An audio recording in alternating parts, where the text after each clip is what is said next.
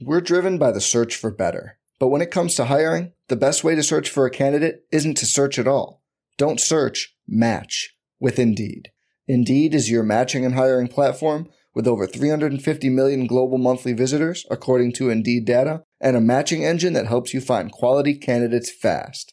Leveraging over 140 million qualifications and preferences every day, Indeed's matching engine is constantly learning from your preferences.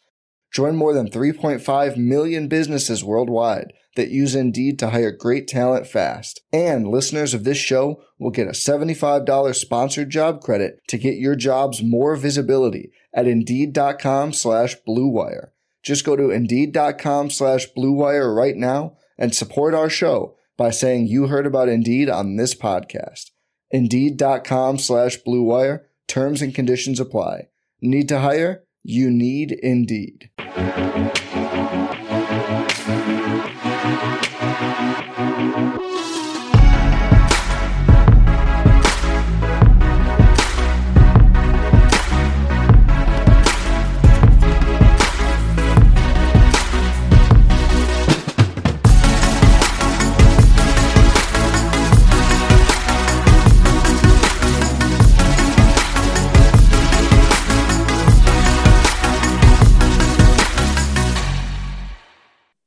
What's up, everybody? Welcome to another week of NFL Food for Thought right here on RotoGrinders. I am Justin Carlucci with my co host, Will Priester, who is back, and we have a special guest, but we'll go to Will first. How are you, man? Good to have you back in the booth next to me here. Yeah, man, doing good. Another week. And what I'm going to do is just cut myself off now and, and save all this hot sauce for when we get into the meat and potatoes of this whole ordeal. Yeah, we're recording on Monday night here. We have plenty of ranting and overreactions and perspectives that we're going to get to. And we have TJ Laessig, who ironically lives in the Philadelphia area. So uh, he might have a lot to say about Monday Night Football as well. But TJ, it's awesome to have you back on. It was a blast doing the preview pod with you last season. And uh, tell everybody a little bit about yourself if if you're new to hearing TJ and uh, very busy at RotoGrinders and elsewhere um, a lot of new uh, entrepreneurial type stuff you've been up to on Twitter. I've been uh, checking you out. So thanks for coming on. Yeah, thanks for having me. A lot going on right now. Middle of the Eagles game, Monday Night Football. Some hot takes being spat prior to the podcast recording. So excited to see some of those make their way to air. And uh, yeah, for those of you that that don't know me, Delucci and I did this show together last year and have been doing some PGA content at RotoGrinders. And then uh, also doing some NFT stuff with with my company called Own the Moment, and we actually have our own uh, NFT football fantasy football game there. So uh, if anybody wants to check that out, it's called the the Owners Club. It's, it's a fun fun little twist on fantasy football.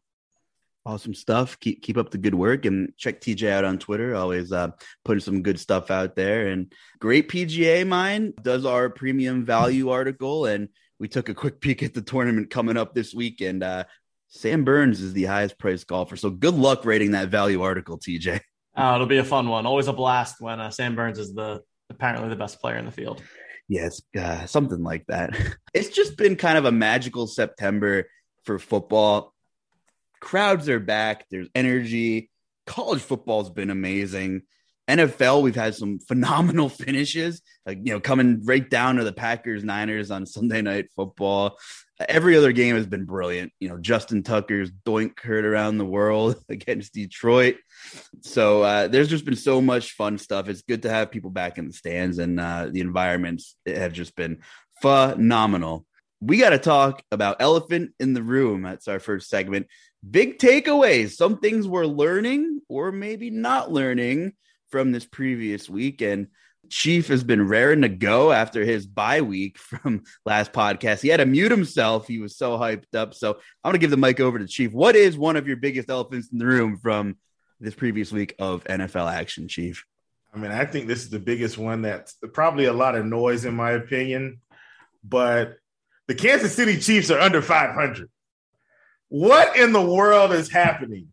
They lost to the Baltimore Ravens, who barely beat the Detroit Lions this week.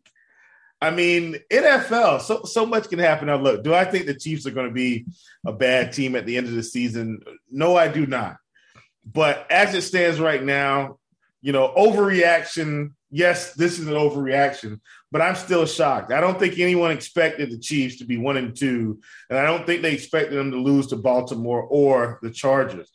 I think this is a big deal. Now, clearly, you know, they're playing the uh, Philadelphia Eagles this week, uh, ironically.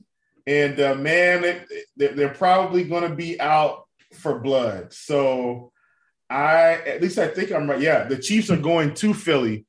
Uh, at this point, I, I, I, might need to drive on up the PA and put a little money on Philly because this, the, the Chiefs, man, let, let's let's go ahead and get that that rolling traveling across the country, 1 p.m. game, going to get real interesting.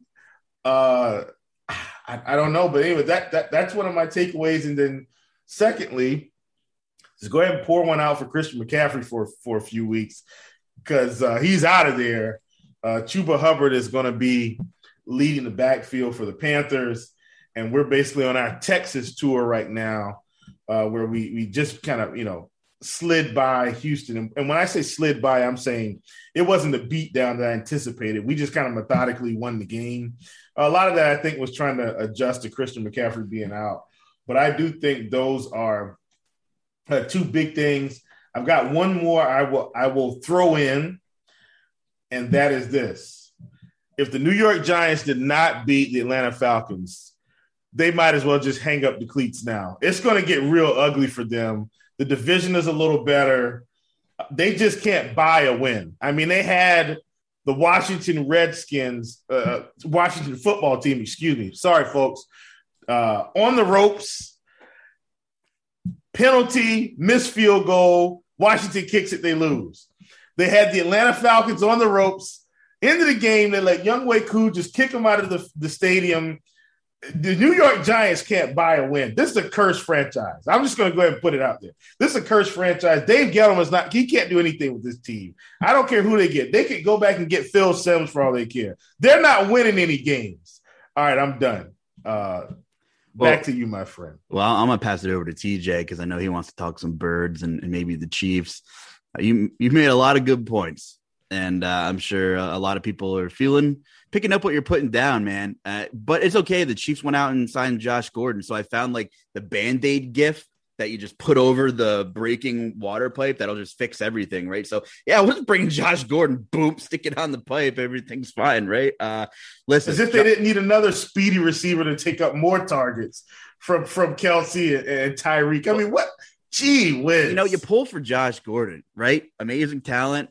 You know, just uh kept kept as Stephen A would say, smoking the reefer, I guess. And you know what? He uh, you know, I, I hope he is doing well and better, you know. Um hopefully he's in a better mental place because you just want him to see, succeed as a person, not only as a football player.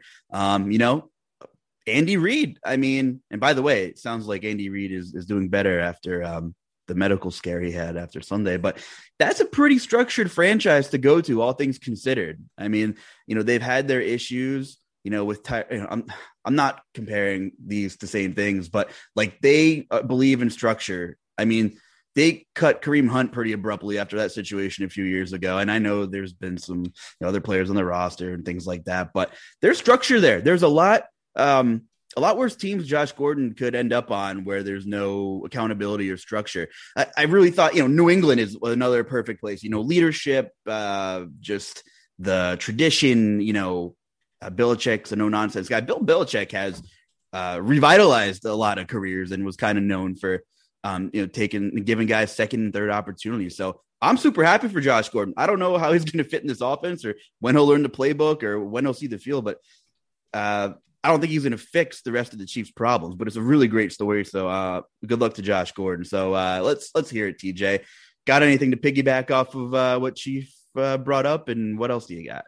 Well, the Josh Gordon thing is actually an interesting segue because it's an ongoing joke with my friends that every time Josh Gordon comes up, I'm just like, "Come on, everybody!" Like it always becomes this big thing, and it's this big story of like, "Oh, Josh," and then it's sad, but I just feel like we all know how it always ends up ending. Like when he's on the field, he's he is great. There's no doubt about that.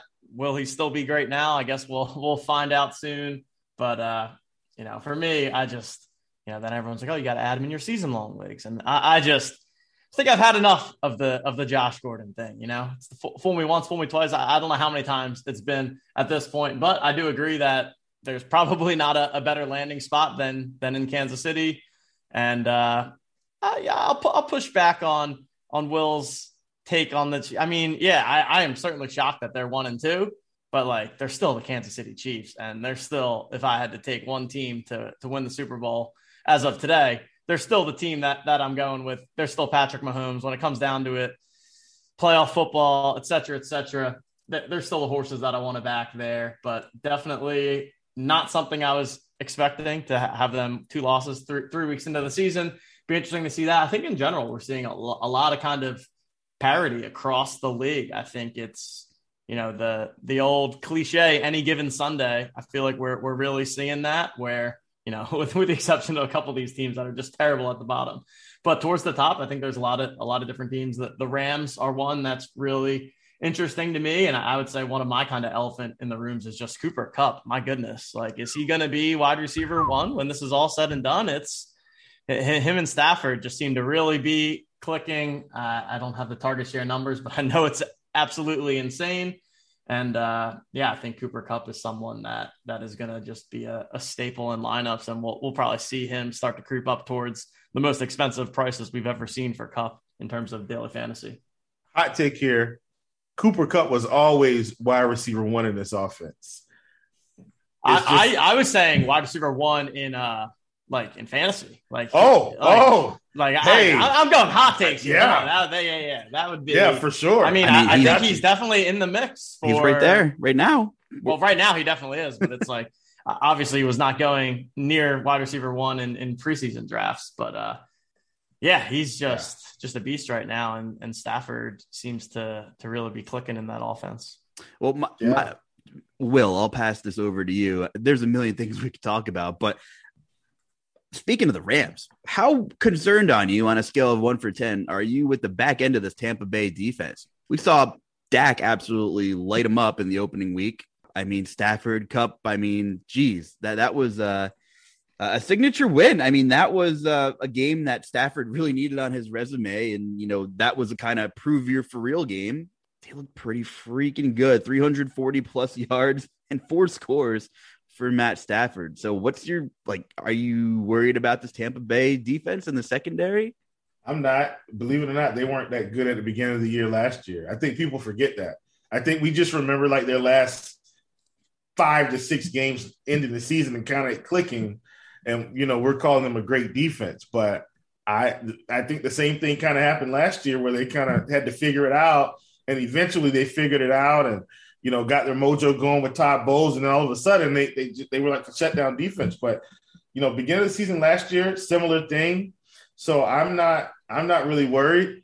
Uh, I, I, hope they continue to lose. Listen, my Panthers in the NFC South. Let's let's keep let's keep rolling. What if I told you we were three and zero oh and leading the division? uh, you know, that went over the Saints and Jameis. And so I, I, am very excited. Now, you know, will that continue this week when we play Dallas? We'll see. Uh, speaking of that, because I know we're not, not really talking DFS, so welcome to the pod, folks. We'll get there. Um, looking over the just the landscape of the league, the Rams are 3 and 0, the Cardinals are 3 and 0. And then you hop over to and, and the, the, the Panthers are 3 and 0.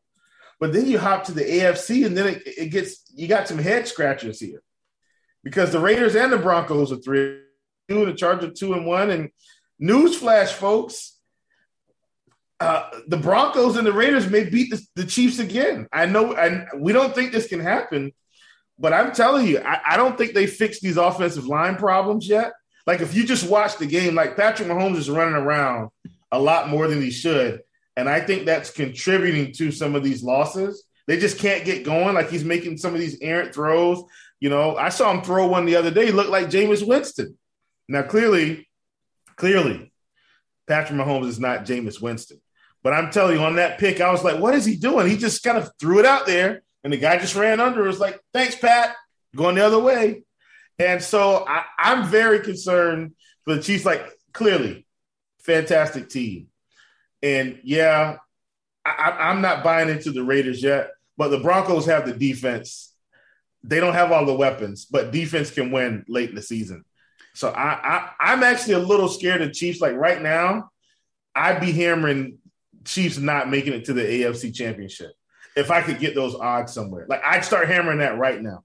Uh, Will's DMs are open if anybody wants a side wager. Apparently, um, but that those those are interesting odds if uh, if we could find them somewhere. I, I got a question for you about the Carolina Panthers, and then we'll uh, hop on back over there to TJ, especially after watching uh, last week's game. What is Robbie Anderson's actual role in this offense? Tar- target market share, week one, 9%, week two, 16%, week three, 6%. I thought for sure when McCaffrey was out, we'd see some more Anderson in that game. Now I know it's just one game and there's a lot of variance and so much goes into one game.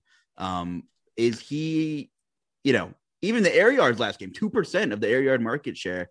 Is he is is obviously DJ Moore is getting peppered last week and throughout the whole season so far. So is Anderson's role going to grow, or is he more of a boomer bust option at this point, Chief? I think you probably know the Panthers, Panthers better than most people right now. Yeah, at least for right now, I, I would say he's a he's a boomer bust option. You know, uh, the numbers don't lie. There has been a quarterback change, and I think we've got to adjust for that. Teddy Bridgewater's not there, right? Um, you know, and so I, I think I think we've got to make that adjustment. And a lot of it too, I think, is just route concept. Like I did see him drop one but if you, you look at kind of the route concepts that they've been running, even last week when uh, Houston was kind of playing more so two deep coverage, they just kept running square ends for DJ Moore, and he was just open. Now I saw, and then they they're running Robbie Anderson on like a shallow cross underneath, just to kind of occupy space. They stick him outside, like it's just. I, I think it's quarterback change, route concept. I think they're trying to maybe cater to Darnold's skill set and while I know uh, Robbie Anderson can really, you know, he, he can take the top off of the roof, that's just not what they want Sam Darnold doing most of the game. I think they want him in more intermediate throws, and that's DJ Moore's specialty. And and that's what I that's what I think is happening. When DJ Moore is open, I mean, all season really, he's open like 70% of the time. It, it's crazy, which is why he gets so many targets. You look, it's like, oh, he's open again, just throw it to him you know, and, and Robbie's running these weird, you know, just it's just weird route run. The route concepts for him just aren't what they, what they were. I don't think, and so that that's where I am with with the Panthers. But we'll see. McCaffrey's gone, you know, so they don't have him to roll him out of the backfield and occupy linebackers, you know, like like they were doing. And we'll have to see what they do with uh, Chuba Hubbard, and maybe that'll open it up. But what you have to do with a guy like Robbie is maybe you don't play him in your your main build, but eventually he's going to have one of those four catch, 150 yard, two touchdown games. And he's a guy you just have to keep in your build because he's going to hit 4,500 and they're going to say, ah, uh, and then he's going to pop off and everybody's going to say, God, I've been playing you for five weeks. And the week I don't play you, you go off. Come on. You, you guys know how we do this. DJ, let me hear it. What, what do you got about the Panthers? And give me another elephant in the room. Yeah, the Panthers, it's going to be interesting to see, obviously, without McCaffrey. Major, major hit to their offense. Another team, the, the same way it's surprising to see the Chiefs at one and two, it's surprising to see the Panthers at three and zero. Oh, but Darnold seems to be doing much better in this offense. Yeah, I think with with Robbie Anderson, he's always been much more of that boomer bust kind of guy, where he'll have games that are complete duds, and then, like was just said, can, can go off for for the the big plays, hundred plus and touchdowns. But we may we may not see that in this offense with Darnold, but I, I, do think that he's still someone in MME type large field tournaments where we still want to be looking his direction just because we know he has that ceiling that that not a lot of people have there. So yeah, it, we'll have to see kind of what the the tar- uh, my, my guess is that DJ Moore might just get even more targets flowing his way with with McCaffrey gone and when McCaffrey was out in past in past years, it was always Mike Davis is is CMC light. So I'm curious if uh, are we going to see the same thing with Chuba Hubbard, or are we going to? Uh, yeah, I'm just curious what that role is going to look like and how that is going to be the next. How long is McCaffrey out for? Do we have a timetable yet? Uh, he's oh. not on the IR. I would guess yeah, at least no at least two to three weeks minimum. Yeah, yeah. I would guess, and I'm going to tell you right now, I don't think they're going to turn Chuba Hubbard and Christian McCaffrey. I don't think you. Oh well, you definitely. I mean, yeah, I, I, I think that at least Mike Davis was like somewhat good. So I, I yeah, it'll be interesting to see well, what their offense looks well, like. I think Chuba's good now, I, but I think it's a different skill set. Like you know, the guy was over two thousand in college. I, he's got some skill, but I don't think it's uh, it's it, they're not going to give him five, six targets a game. Probably like two. Makes sense. Um, so one of my elephants in the room is the Washington football team might be defensively a lot worse than than what the industry was kind of the label they were giving them, I suppose. Not only the fact that Josh Allen had his had his way, did whatever he wanted. It it did not matter. They made Daniel Jones look like a great play against Atlanta this week as well. like coming off of that game against Washington, the Giant, the primetime game, Daniel Jones had a big run, made some good throws, looked control like he was in control of the offense, and um, he sure as hell didn't look like he was in control of anything against Atlanta. So I'm maybe starting to attack this Washington football team a little more um, in some of my builds, just with how things are playing out. So uh, I'm a little concerned there. I, I, don't know. The of course, just some terrible luck off the rip with Fitzpatrick and uh, you know uh, Heinicke having trouble sustaining some drives. Um, and that game could have been even uglier if Gibson didn't have his splash play um, in that one. So that that's kind of where I'm at. TJ, any other big takeaways from from the previous week here?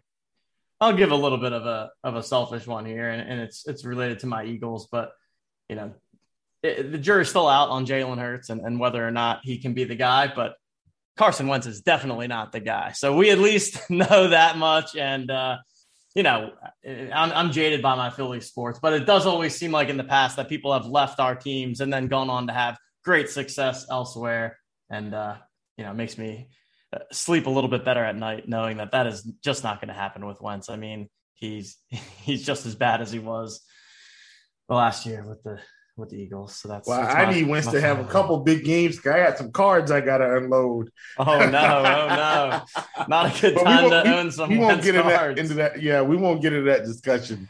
But uh hopefully he'll have a couple, you know, two, 300, 300 yard passing games, and you know Carson Wentz his way out of my portfolio. uh, Chief, uh, there's we probably don't have enough time in the world to talk about quarterbacks. Uh, we were talking a little bit pre-show, and it got kind of heated. I don't know. Do you want to talk about Ben Roethlisberger? Is that is that the biggest uh, Oh, elephant in the room here? Listen, Are we firing I up the engine right now?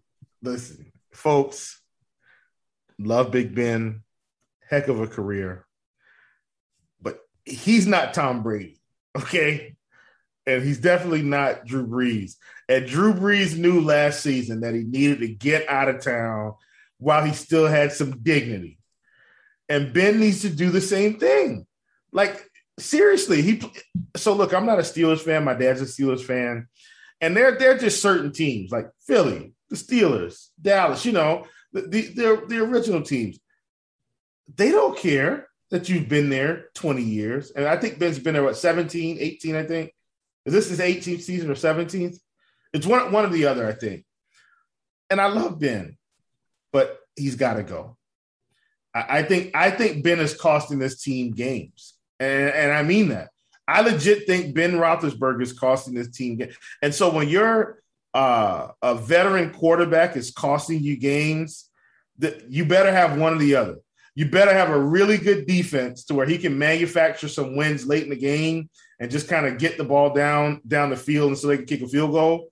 Or he better be good enough to overcome the defensive woes. It's got to be one or the other. It can't be, you know, in in Tom Brady's case, he was kind of able to do a, a little bit of both.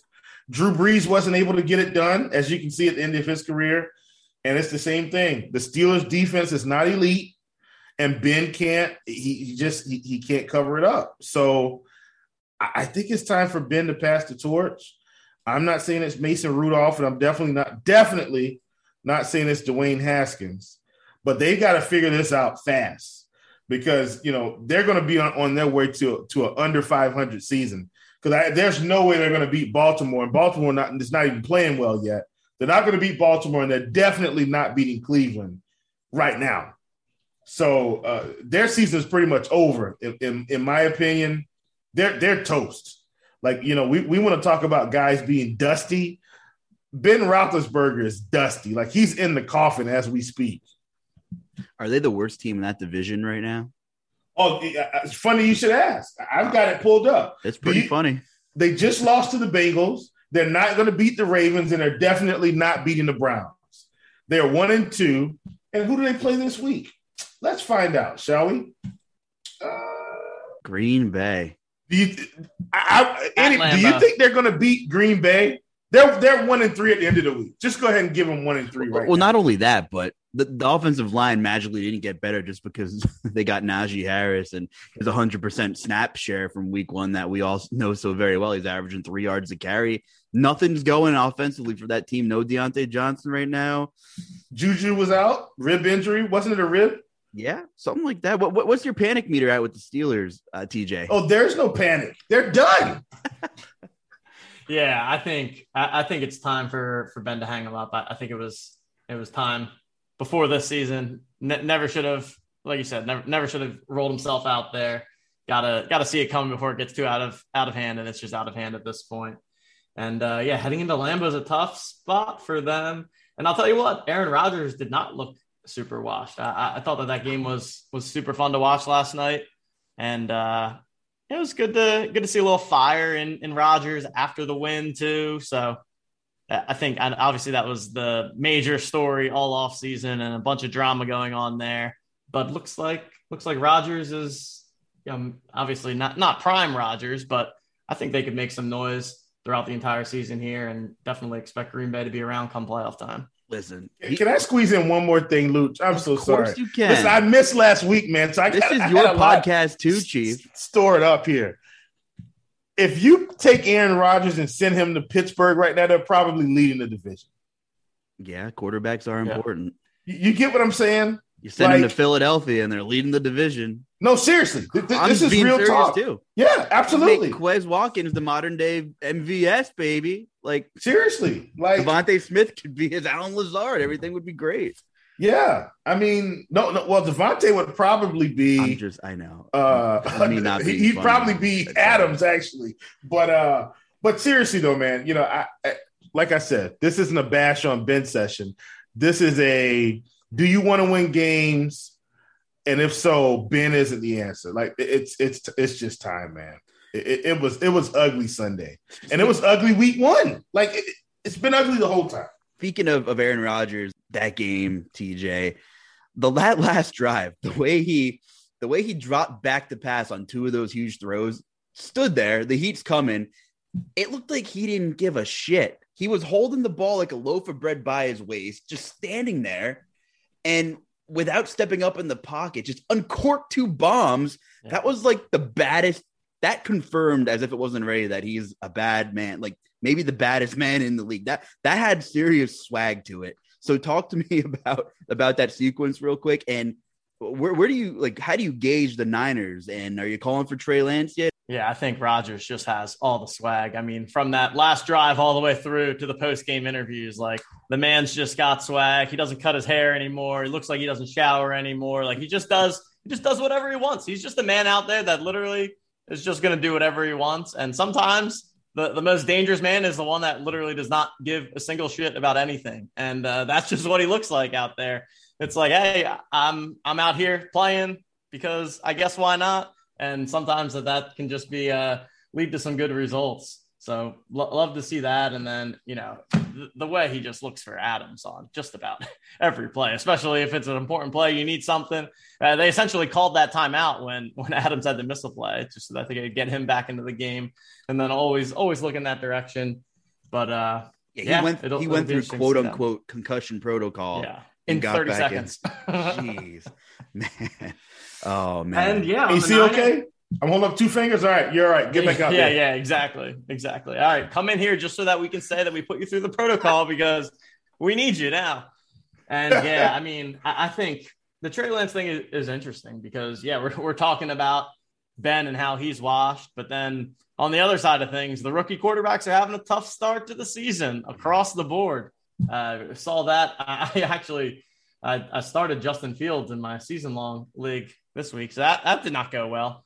But uh, yeah, I I think it's, and I guess everyone thinks this, but it's a matter of of when, not if, we start to see Trey Lance in there for for the Niners. And uh, I don't know, what, what do you? I, I would say by week five or six? Is that what we're expecting? Like, what's the not not if they're winning games. I, don't see that's it. the thing. It's almost like they're it's almost killing them that they're gonna win games. But yeah, I don't know. I I mean, mean- I- Jimmy G's not awful. It's Right. not awful. It- it's it's interesting. It's an interesting spot. They they've got two better options than a lot of teams have for one single option. Chief, do you do you want any microphone time for Justin Fields? I'll, I'll give you the opportunity. Oh sure, then- sure. Because I mean, I'll- I, I like Justin Fields. I love. Uh, me too. Me too. So I, I I like Trevor Lawrence. I like uh, uh, Mac Jones. But here's the thing: I don't ever overvalue rookie quarterbacks. I, I just, I you know why? Because they need time, right? Like they're, they're not running backs. You know, most of the time, if you look, and, and, and most NFL analysts will tell you, typically running backs come into the league and they're kind of ready to go, right? They're, they're just, it's just it's an easier transition going from high school to college is elite at quarterback.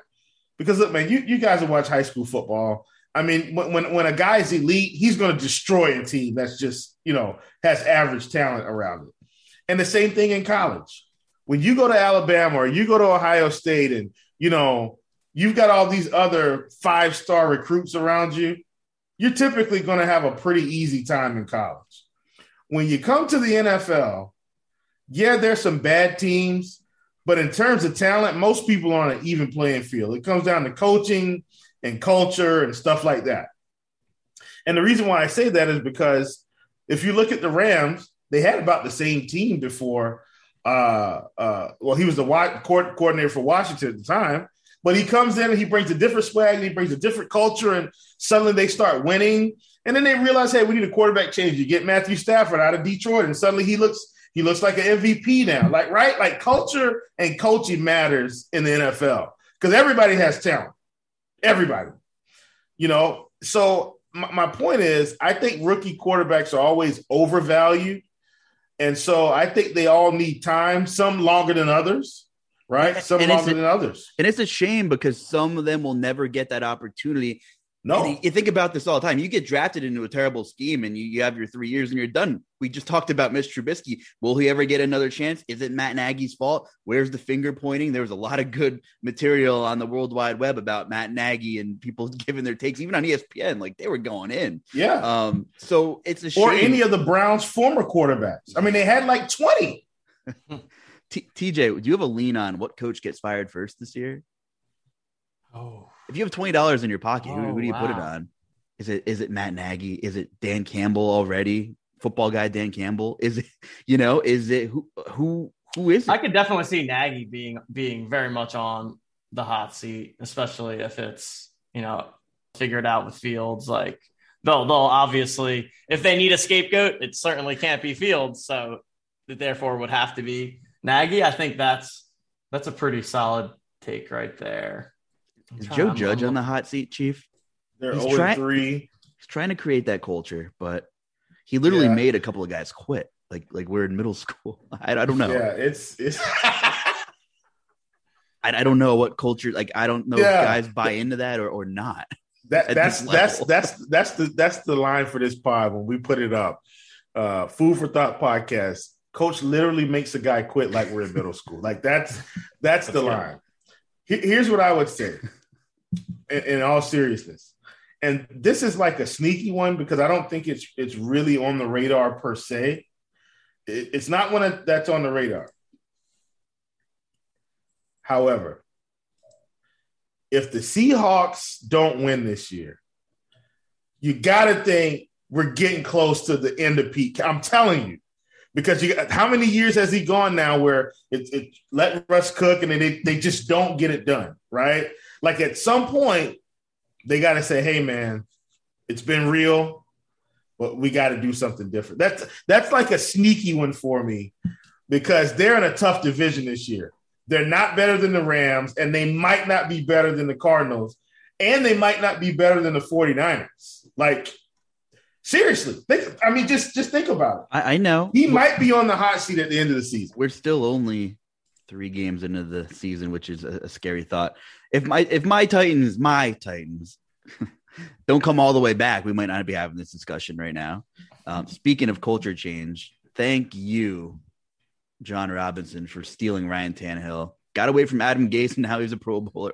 I just the Adam Gase memes this week were uh, were top notch too with his terrible track record, terrible Gase, I culture. mean, oh, good lord. Tannehill, Darnold. Look, I mean, I know it's only three games, but I'm telling you, Darnold looks like a different. we are reaping the Oh, benefits yeah. of of Adam Gase's you know outcast, but yeah, it, it's amazing. That's a great segue. The Pete Carroll thing.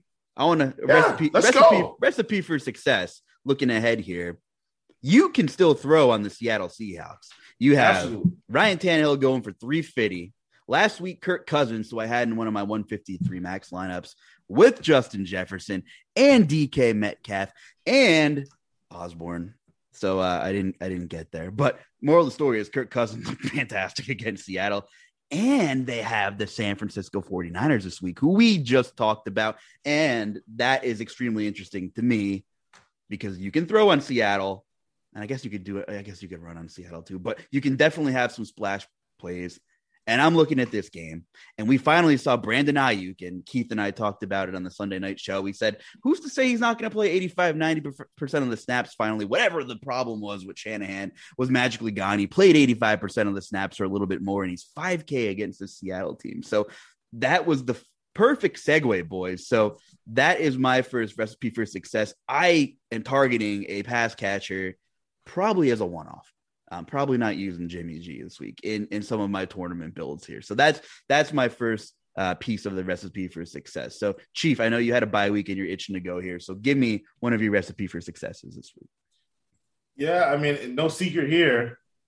I'm just going to uh, keep attacking the Jacksonville Jaguars until I can.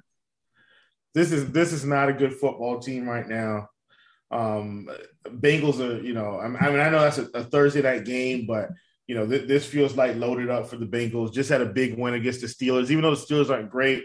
Good division win. Um, so I, I don't, I don't think Jacksonville Ville's a great team. So I, I'm out. Uh, last but not least, um, I'm, I'm going to give you two because that's the Thursday night game, and this one isn't sneaky, but I do think it could get. It's possible it could get overlooked, and that's the Bills and Texans. We just saw Josh Allen have his "I'm not dead" coming out party. I mean, just distributing the ball all around the field, right? I'm not dead. And and and, and here we go. Stefon Diggs hasn't had a big game yet. I think this is Josh Allen, Stefon Diggs week personally. Um, I mean, it feels like, and I'm not saying he's going to have 10 catches. I'm saying maybe six for 120 and two. Like, you know what I'm saying? Emmanuel Sanders had it last week. I mean, heck, half, half the team had like 12 catches. That's an exaggeration. But I mean, Cole Beasley, Emmanuel, they all had what, at least five catches, I think, in that game. So I think this is going to be a big deal. Uh, they didn't take their foot off the gas. They just kept running it, kept pushing the ball down the field. If you don't think they're going to do the same thing against this Houston team, they'll probably score 28 points in the first half or close to it. So I, I, I like the Josh Allen, Stefon Diggs combination. I, I think it's going to be a big, big week for these guys. I mean, we saw what DJ Moore was able to get done. They're going to be in two deep covers. That's the Lovie Smith special. The whole game, just sit in two deep coverage and let you keep throwing it, throwing it, throwing it, bend but don't break, and they're going to break because Stefon Diggs is going to kill them. All right. You're shaking your head over there, TJ. We got to get the Uh, I mean, I love that. You know, I love my Josh Allen and the Bills. Uh, that, that's yeah. la- last year that was always the thing. Josh Allen, MVP, uh, and they're they're an interesting team because typically you look at what are they, seventeen point favorites, and you think that they're just going to run it. But the I mean, the Bills like to to air it out as much as they can. Like you said, they spread the ball about around to a lot of different people there. So definitely love love Buffalo. Is there anyone on Houston that you could even run? Run an Yes. Allen stack back with, Yes. like you just just ru- run it back and let them pick up the garbage time points. let Who's me your give guy? you let me give you this nugget since that's why we uh you know like the little chicken nugget because Chief always drops the nuggets. That's why it's the food for thought.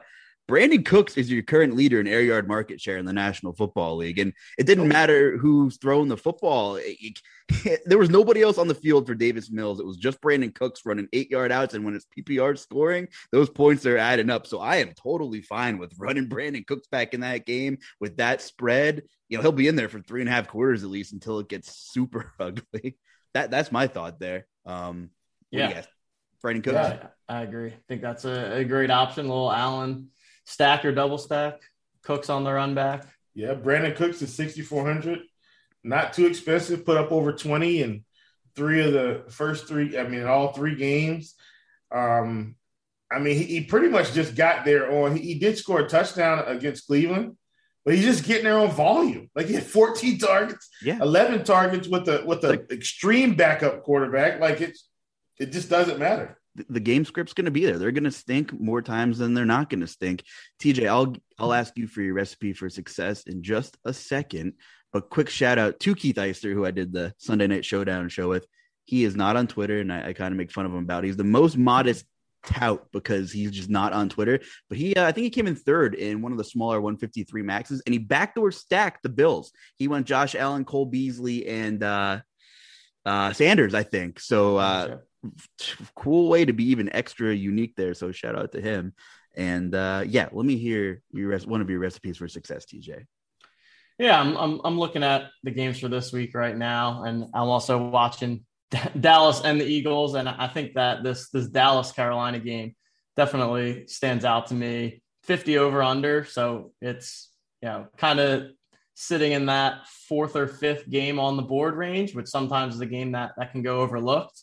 And I mean, it just seems like, and it seems like two offenses where you get condensed target shares, right? You've got Cooper and Lamb on the Dallas side, stack them up with Dak. If you want to throw Zeke in there as well, got a good option there. And then on the Carolina side, I mean, I, really think that with McCaffrey out, DJ Moore becomes even more of a super high floor, high ceiling type of play. If you want to throw the Robbie Anderson in in a in a larger field tournament, I think that that could work as well uh, just yeah, I just like Dallas as a team to stack against because they are stack with because of the condensed target share. Big fan of Dak, even though it pains me because I'm an Eagles fan, but you got to take the bias out.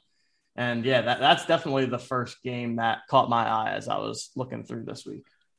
I take get, get ready for Robbie Anderson to go off for 102. Yeah. Just, go, just mean, go ahead and, and, and pencil it in now and save yourself the agony of feeling frustrated later because you played him the first the, the week two against Houston. He did nothing. 102 on 5100, like 5100. Robbie Anderson, 6600 for DJ Moore. So I mean, 5100 is pretty pretty cheap for someone that has the ceiling that we know that he has. And that's the other thing I like about stacking up this game is that it's everyone's like reasonably priced. So it gives you kind of a nice a nice balanced build. You're probably not gonna be able to jam in any of the super high price guys with that lineup, but you think you can make it work for sure. You know what? I lied to you, man.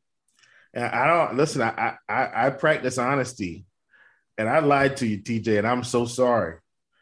I just realized, and this is something I didn't know, which is which is so bad, right? I, Chuba Hubbard had five targets in that game Ooh. against Houston. Oh, that that's a big deal. I mean, if he's going to get five, and I mean, he got 11 carries after McCaffrey went out. So he probably gets 13 to 15 carries, five targets. Ah, we, we're probably going to have to play him. We're probably going to have to play him. So is that going to become like a chalky play by by the time this is all said and done? I, I, I, don't it's think so It's not like, he's like 59. He's yeah, exactly. If he was 4K, oh, he, yeah. They but 59, they've got him priced up enough yeah. to make you think. And so uh, what I'm going to do now, I'm just going to look in that range like you've got David Montgomery, who's going to be on the field a lot. Kareem Hunt, 6K, Chuba Hubbard, Gibson, 61 against Atlanta. He's going to be more oh, popular. Here we Swift go. at 62. Hold on. Don't steal my thunder just yet. Chicago. Alexander Mattison. what are we doing with him? What are we doing with him? Yeah, I mean, Cleveland, you go from Seattle to Cleveland, though, but 26 carries and eight targets. What are we, yeah, what are we doing I mean, with him, guys? I want to hear both your takes on Mattison this week. I mean, if he's going to get the volume, you have to consider him at that price. I mean, he's the guy. And, if Cook is uh, out. If Cook is out. Yeah, yeah, yeah, yeah, absolutely. Yeah. If, if Cook is out, but yeah, I, I don't think Hubbard's going to be popular because of the price range he's in. Yeah. Uh, we didn't talk about this, but Clyde Edwards Helaire had a wake up game at 4,800, and everybody thought he was dead. And we're like, hey, he's on the field like 80%. Like eventually the touchdown variance is going to come. And he had a fumble. If he didn't lose the fumble, he's like 22 fantasy points. And he's got so the, anyway, and he's got the Eagles who we just watched get gashed. So yeah, rough, rough game. But uh, but yeah. So TJ, I'm sorry, man. Chuba Hubbard's in play. If it, I mean, if he's going to get five targets and 15 carries, you have to play him against this team because trust me, you know the, the the other thing is the Carolina defense has been fairly good this year. A lot of it's because they blitzed a lot. So we're, we're going to have to just figure out is, is that going to burn us and just throw the ball where the guys aren't. Like if he does, then it's a totally different game.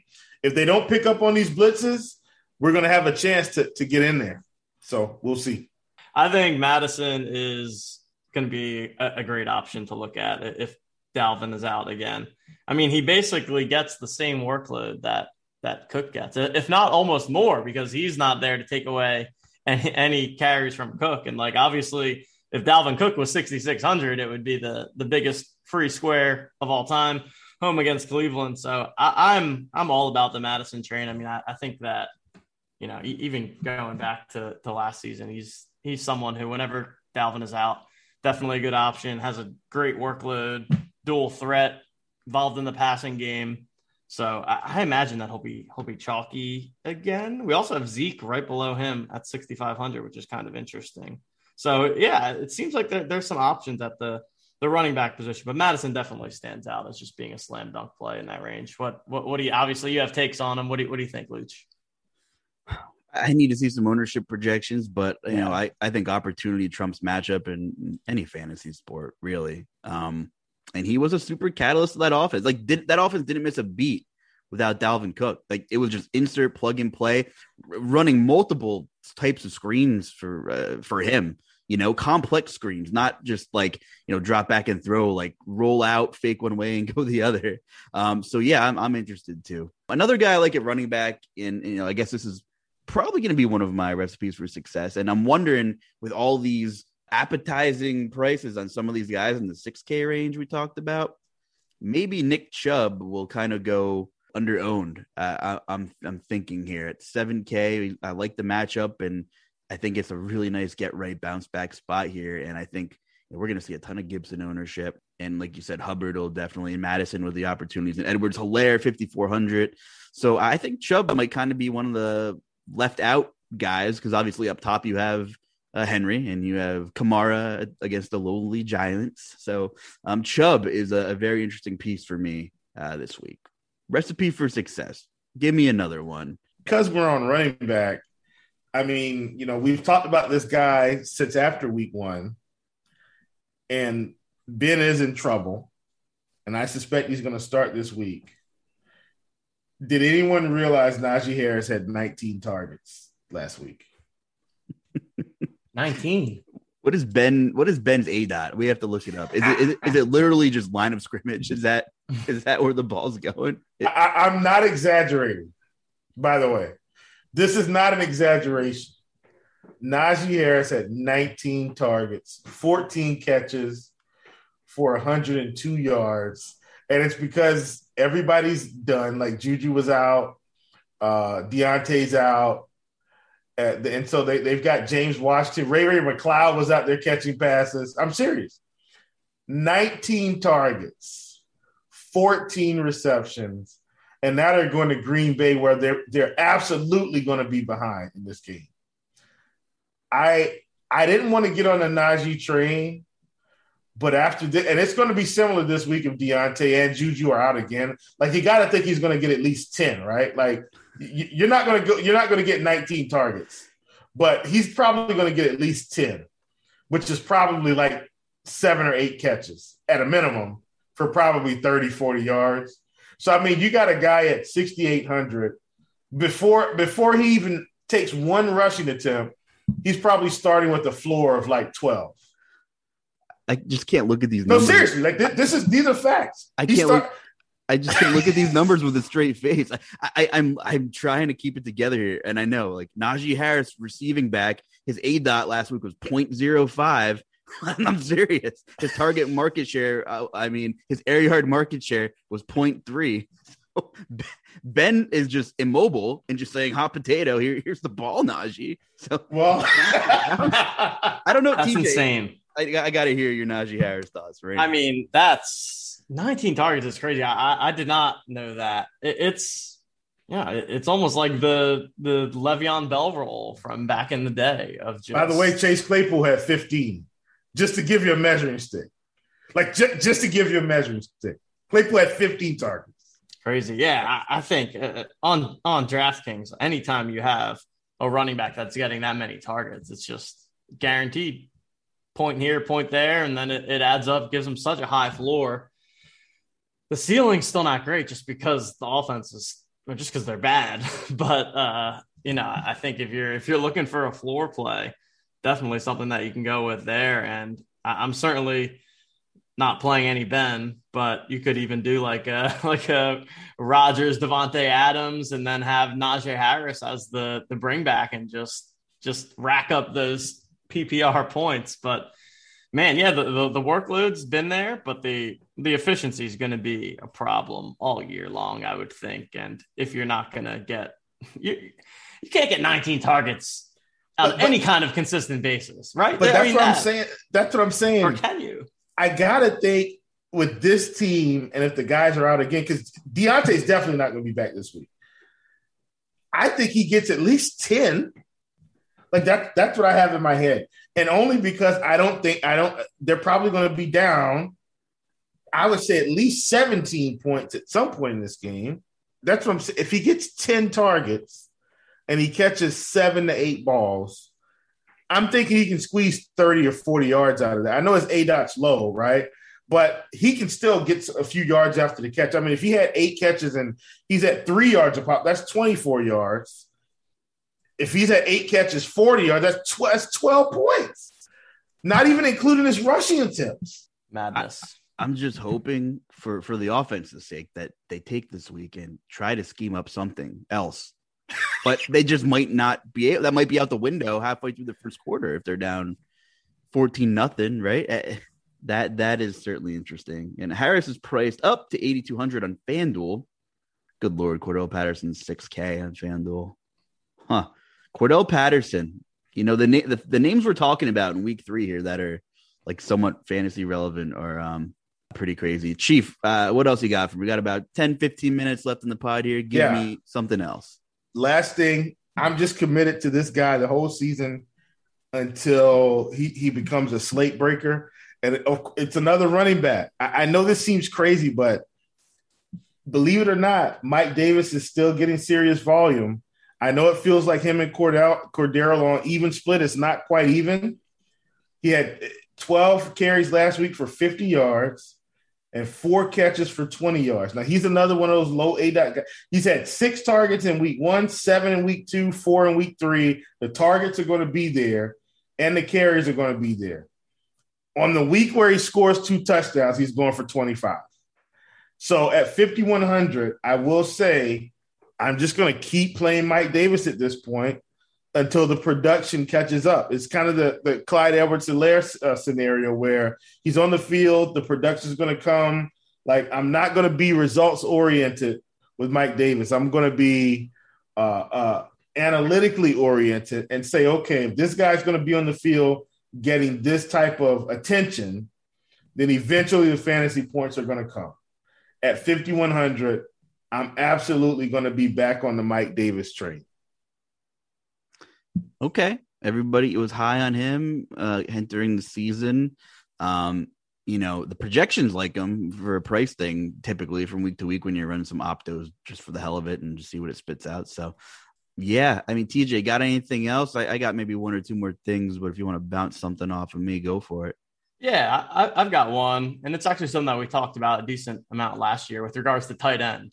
And I think it's more of a general thing, but I think a great strategy in tournaments is that you're either playing Travis Kelce or you're throwing in a tight end with whatever your game stack is. Like I think as a general rule of thumb, that's that's a pretty good idea. And it doesn't like it doesn't have to be anywhere near a core piece of your lineup. So we talked about a Josh Allen stack earlier, right? So you could go Allen, you can even go Allen Diggs and Sanders or Beasley, and then also put in Dawson Knox as kind of the super stack there, right? Or even put in, you know, whoever, whatever got Akins on the other side. Like I, I just think that in general, A, that the tight end scoring is just so low across the board, and B, it's so unpredictable that adding in that that correlation with the tight end, I think is is generally a good spot, and also just kind of avoiding the any mega chalk tight end that that comes to be. And then Travis Kelce is of course just the exception, but I mean he's 8100. It's it's crazy the prices that he's getting to, and like is he worth it? a lot of the time, yes, but it just it really crushes the rest of your lineup, and you and, and limits what you can do there. So that's my my general take is that include the tight end in, in, in, a part of your game stack. It doesn't have to be in every single lineup, but I think generally that's a, a good strategy tip. That's a really good point, and uh, this might be a good Kyle Pitts get right finally spot yeah. potentially this week. Guys got all the talent in the world. Um, two more Luke, things. Can, can, I can I plug in off, off TJ here? Plug it in. Let's go. I, I will say this: Travis Kelce is the GPP play every week. Yeah, because no one ever plays him because of just what I said. Right. Is he a good play? Great. Oh, but I can't afford him. But then, like, right. But but here's the he thing: he gets twenty every game at least. Right, at least, and he hasn't even hit a slate breaking mm-hmm. point yet. And his fantasy totals on DK 25, 26, and 20. And he's actually a better play than Tyreek every week. I don't want to. Pour, is. I don't want to. Tyreek's got, 10 pound bag of salt and, and, open wounds here, but uh, you know the the ceiling game. It's uh, it might be in the cards this week with the birds. And did you see Dalton Dalton Schultz this That's what this I'm week? Saying. I thought it was Kelce. I, I thought Schultz Look, was Kelce out there. I, I would. You, you can run it back with Quez Watkins. Look, I mean, I'm a, I, I've made so much money with Travis Kelce just playing him at tight end because you can always find a 4K wide receiver to get there. Yeah. Like Noah Fant, Kyle Pitts, we're like, oh yeah, these guys are gonna get there. And they just they score eight points. Yeah. TJ Hockenson, oh man, targets are through the roof this year. And he scores three points. That should have been the elephant in the room. What happened to TJ Hockenson's targets? But not, neither here nor there. Neither here nor there. So I, I really think TJ, and you, I know you're onto it. The solution is if you don't want crappy tight end play, play Travis Kelce every week and just accept the one or two 12 to 15 points he's going to give you because most of the time he's going over 20. And if you look at any projection system, he's projected higher than pretty much every wide receiver every week. But we don't we just don't want to play him at tight end because you know it feels really bad. But with all these cheap receivers and cheap running backs, like it's worth it to just pay up for him and, and take your 25 points because you might be able to get 25 points out of your 5K running back this week. And, and more times than not, it makes your build different right off the bat than, than most of the field because you know look at the ownership projections. Like you guys said, a lot of people don't want to pay up and being different and and unique and just uh, in terms of you know who you need to fail every week. You know their positions to take down a tournament. It uh, you know this this could be uh, setting up to be a, a good bounce back spot uh, for Kansas City. Um, I did want to mention two other things. I know we were just trashing the Giants in the beginning of the show, but like we have to keep an eye on this injury report heading into this week. I, I mean, it's the Saints, and I don't know how to read the Saints this year. But anytime you know with their issues, there could be some nice short fields for the Giants too, and this is my last week for the Giants. Okay, um, listen, they were uh, Shepard got hurt, killed a lot of people in, in, GPP. Slayton got hurt. You know, things were not good. Kenny Golladay still only played 69% of the snaps. And he was by far the alpha receiver on that roster on paper. So, you know, there were some reports lingering pre lock that maybe he was going to be limited. But I, I think, you know, he is in that little 5K range too. And, you know, he might just have to man up if he wants to give any glimmer of hope to to save the season or maybe save Joe Judge's job. But the other thing is, you know, Saquon was quietly pretty good, pretty popular piece in the builds, but you know, had a decent amount of work, 16 carries. That offensive line still not great. He scored, but he had seven targets. So they finally were able to utilize him a little more in the pass game. And if they really are going to be down Slayton and down Shepard, and Golladay is only going to play 70% of the snaps potentially, then uh, Barkley could have 10, 12 targets in this game, especially if there's, you know, if, if Danny Dimes can't get Kadarius Toney open or any of these other guys who he didn't expect to be playing with. So, um, you know, it's not uh, my favorite matchup, but in terms of volume, I think Saquon uh, clearly was was ready for a full workload, and he got a pretty full when they um, healthy scratched Devonta Booker before lock last week. So, I think that's interesting. And the other running back, which uh, he was in a, a, a unique usage role, even more which is kind of scary, is, is Derrick Henry. Uh, last week, AJ Brown and Julio Jones were both on the sideline for almost the entire second half. Um, AJ Brown has a hamstring problem, and my guess is he's probably not going to play against the Jets, and he's probably not going to play the following week because the Buffalo Bills are coming into town in, in three weeks. And Julio Jones, I, I don't know, Vrabel, as usual, coming from the Belichick coaching tree, was really vague in his press conference why Jones was standing on the sideline with his helmet you know, in in the second half, he might have played like three or four snaps. That's it. So obviously the Titans can really, you know, try to distance himself even more in this division. And Derrick Henry's workload is crazy already, but he's on the chase for 2K and he's getting targets in the passing game now, too. So he might even have a, even more of a usage bump, which should be a positive game script against the Jets. And you want to talk about potential for short fields. Zach Wilson threw what four picks last week or something like that. So there, there's more on the way. I, I mean, we're we're talking. It could be a three, and dare I say, maybe a hot take. Maybe Henry scores four. Maybe Henry scores four times, and if there's anybody that can do it, uh, it, it could be him. So my my rant's done here. Just uh, got to watch that game for sure with Henry. Yeah, I, I think Henry's going to be big time. And then uh, I will say this: Evan Engram's 3K and he had six targets. Ooh. I'm gonna be honest with you. That that has me almost wanting to go double tight end.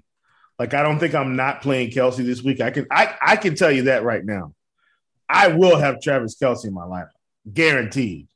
The question is, do I play a 3K Evan Engram on the backside and hope that he gets like 10 targets this week and goes like five for 50 and a touchdown? Or do I play Kadarius Toney or do I just do, you know, do I just kind of get off the board and do something different? Uh, because one of these other giants is gonna gonna have to do something. Like it can't be all Saquon.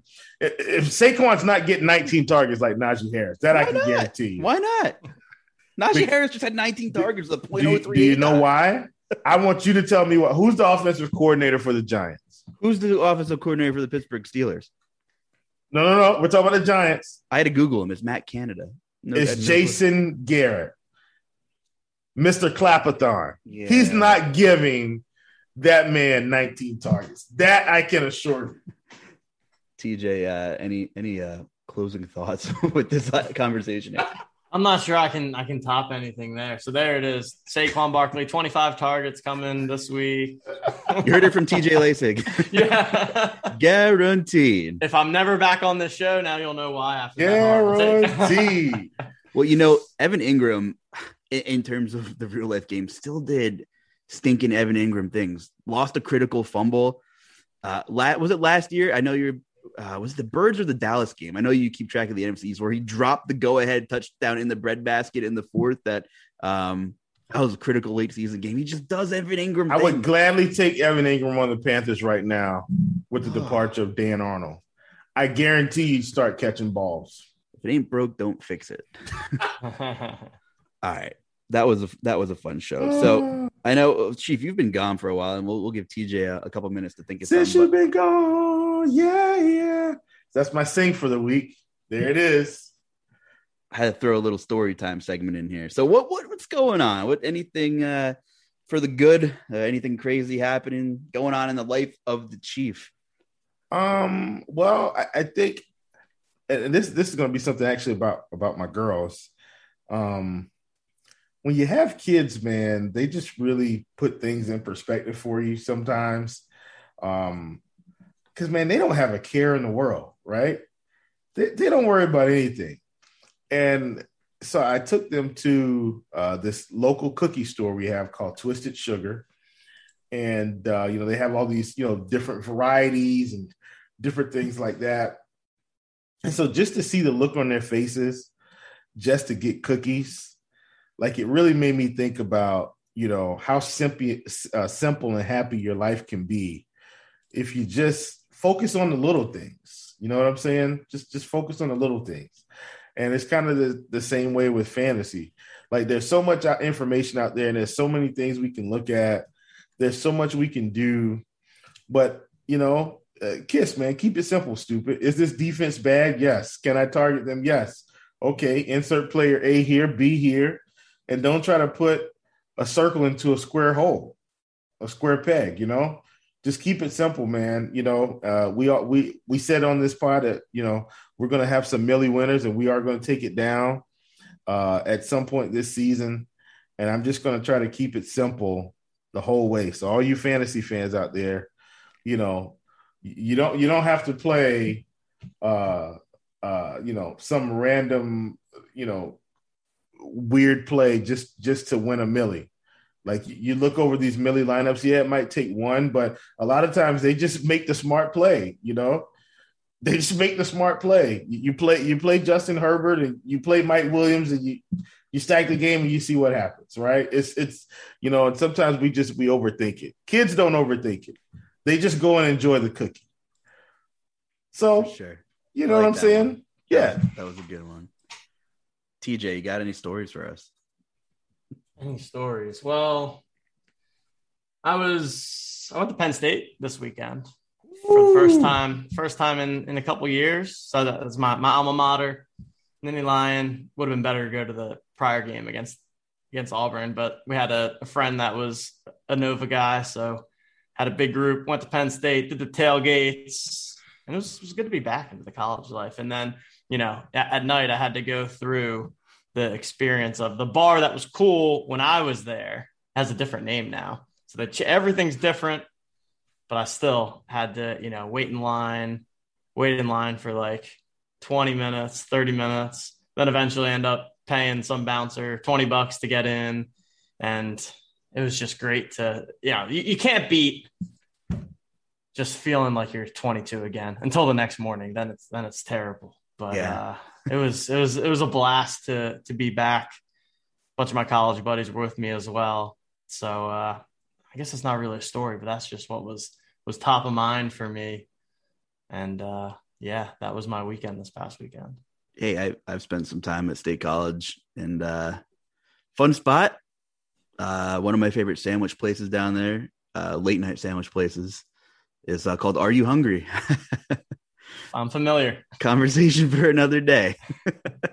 um, but are you hungry? Great sandwich spot. We like talk about food on the show. And we'll get to a GPP food of the day in a second. My quick story time is I'll throw it over to the chief for the closing GPP food of the day. Is um, kind of like a little uh, recruitment action going on here. I'm in a, a, a fantasy baseball auction league that my uh, great uncle founded in 1991 and I'm in second place and we're in the last week. I've been in it for like seven or eight years really deep league. I mean, we're talking 20 plus teams. The draft literally takes 12 hours.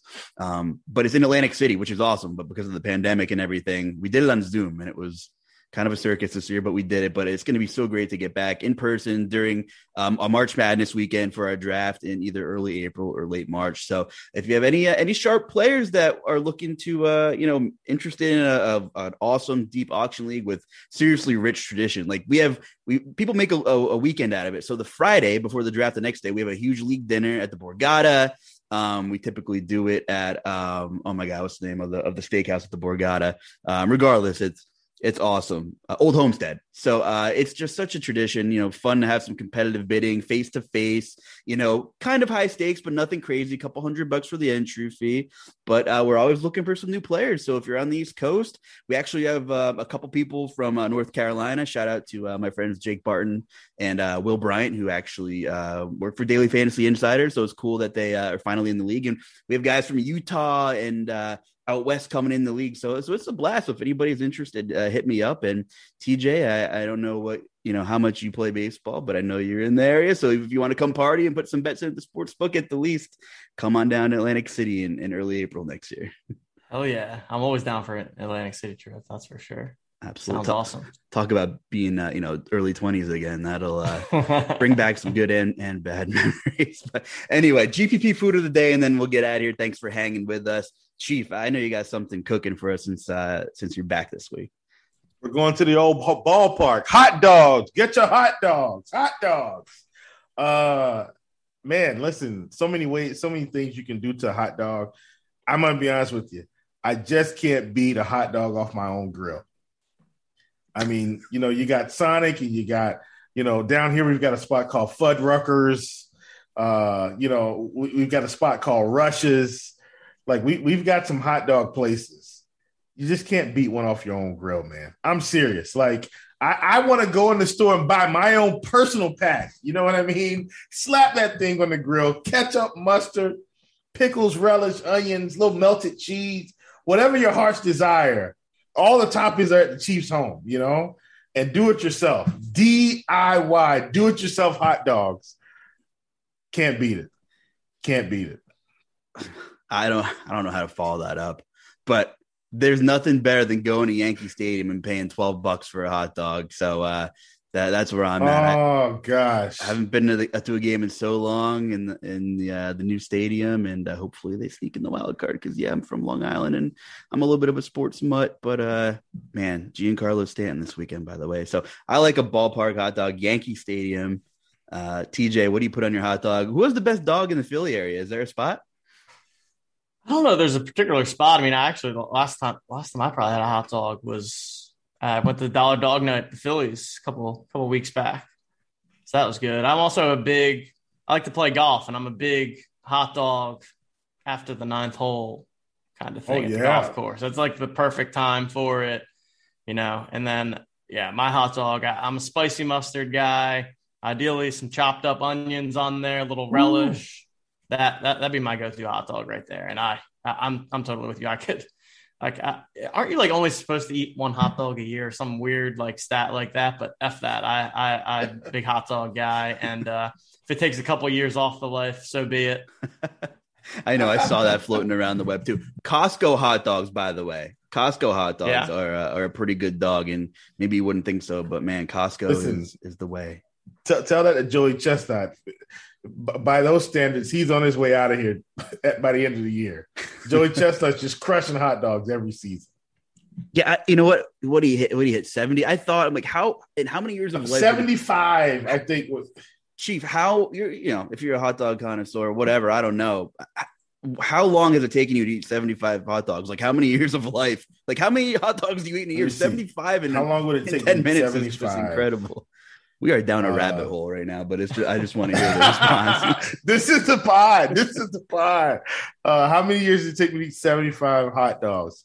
I know you're saying how long. I'm saying how many years because I can't eat that many. Uh, I, I would go out on a limb and say it legit might take me three or four years to eat that many hot dogs, maybe even five. Like, you know, I eat them. I only eat hot dogs mostly at cookouts. Like I said, on my own grill. Like, you know, I, you know, and I'll probably eat two or three that day. And so you, you think, you know, two or three cookouts a year where I'm, you know, I'm really diving in. That's about nine hot dogs, you know. So now we're getting man, analytical. You know? now we're getting analytical. oh, all right. TJ, uh, thanks for joining us, man. It was a blast. And uh, where can the people find you on Twitter? And uh, and your RotoGrinders content. You know, I know you got some, a couple some golf stuff coming up. So uh, where can your stuff be found for RG? Yep, yeah, you guys can find me on Twitter at TJL5124DFS, and then for golf content, you can see me and do my rankings, expert survey, and then the value plays article that comes out on Tuesday nights, where I give uh, my my favorite six plays under 7,500 on DraftKings. Good luck this week. Yeah, I yeah, I gave it a brief look and then looked away. It was ugly, but uh, that's probably what I'll be taking a look at after this now. Chief, where can the people find you? At Chief Justice 06 on the Twitter machine, and uh, just catch me around the around the streets at Roto, man. Awesome stuff. Hit me up at the J Carlucci. Give us a like and subscribe on the pod. Give us some feedback, but most importantly, let us know where the best hot dog is, where you're at, because apparently we are uh, we're, we're taking up time talking about hot dogs today, and I love it. So uh, for TJ Laessig and Will Priester, I'm Justin Carlucci. Good luck this coming week, everybody.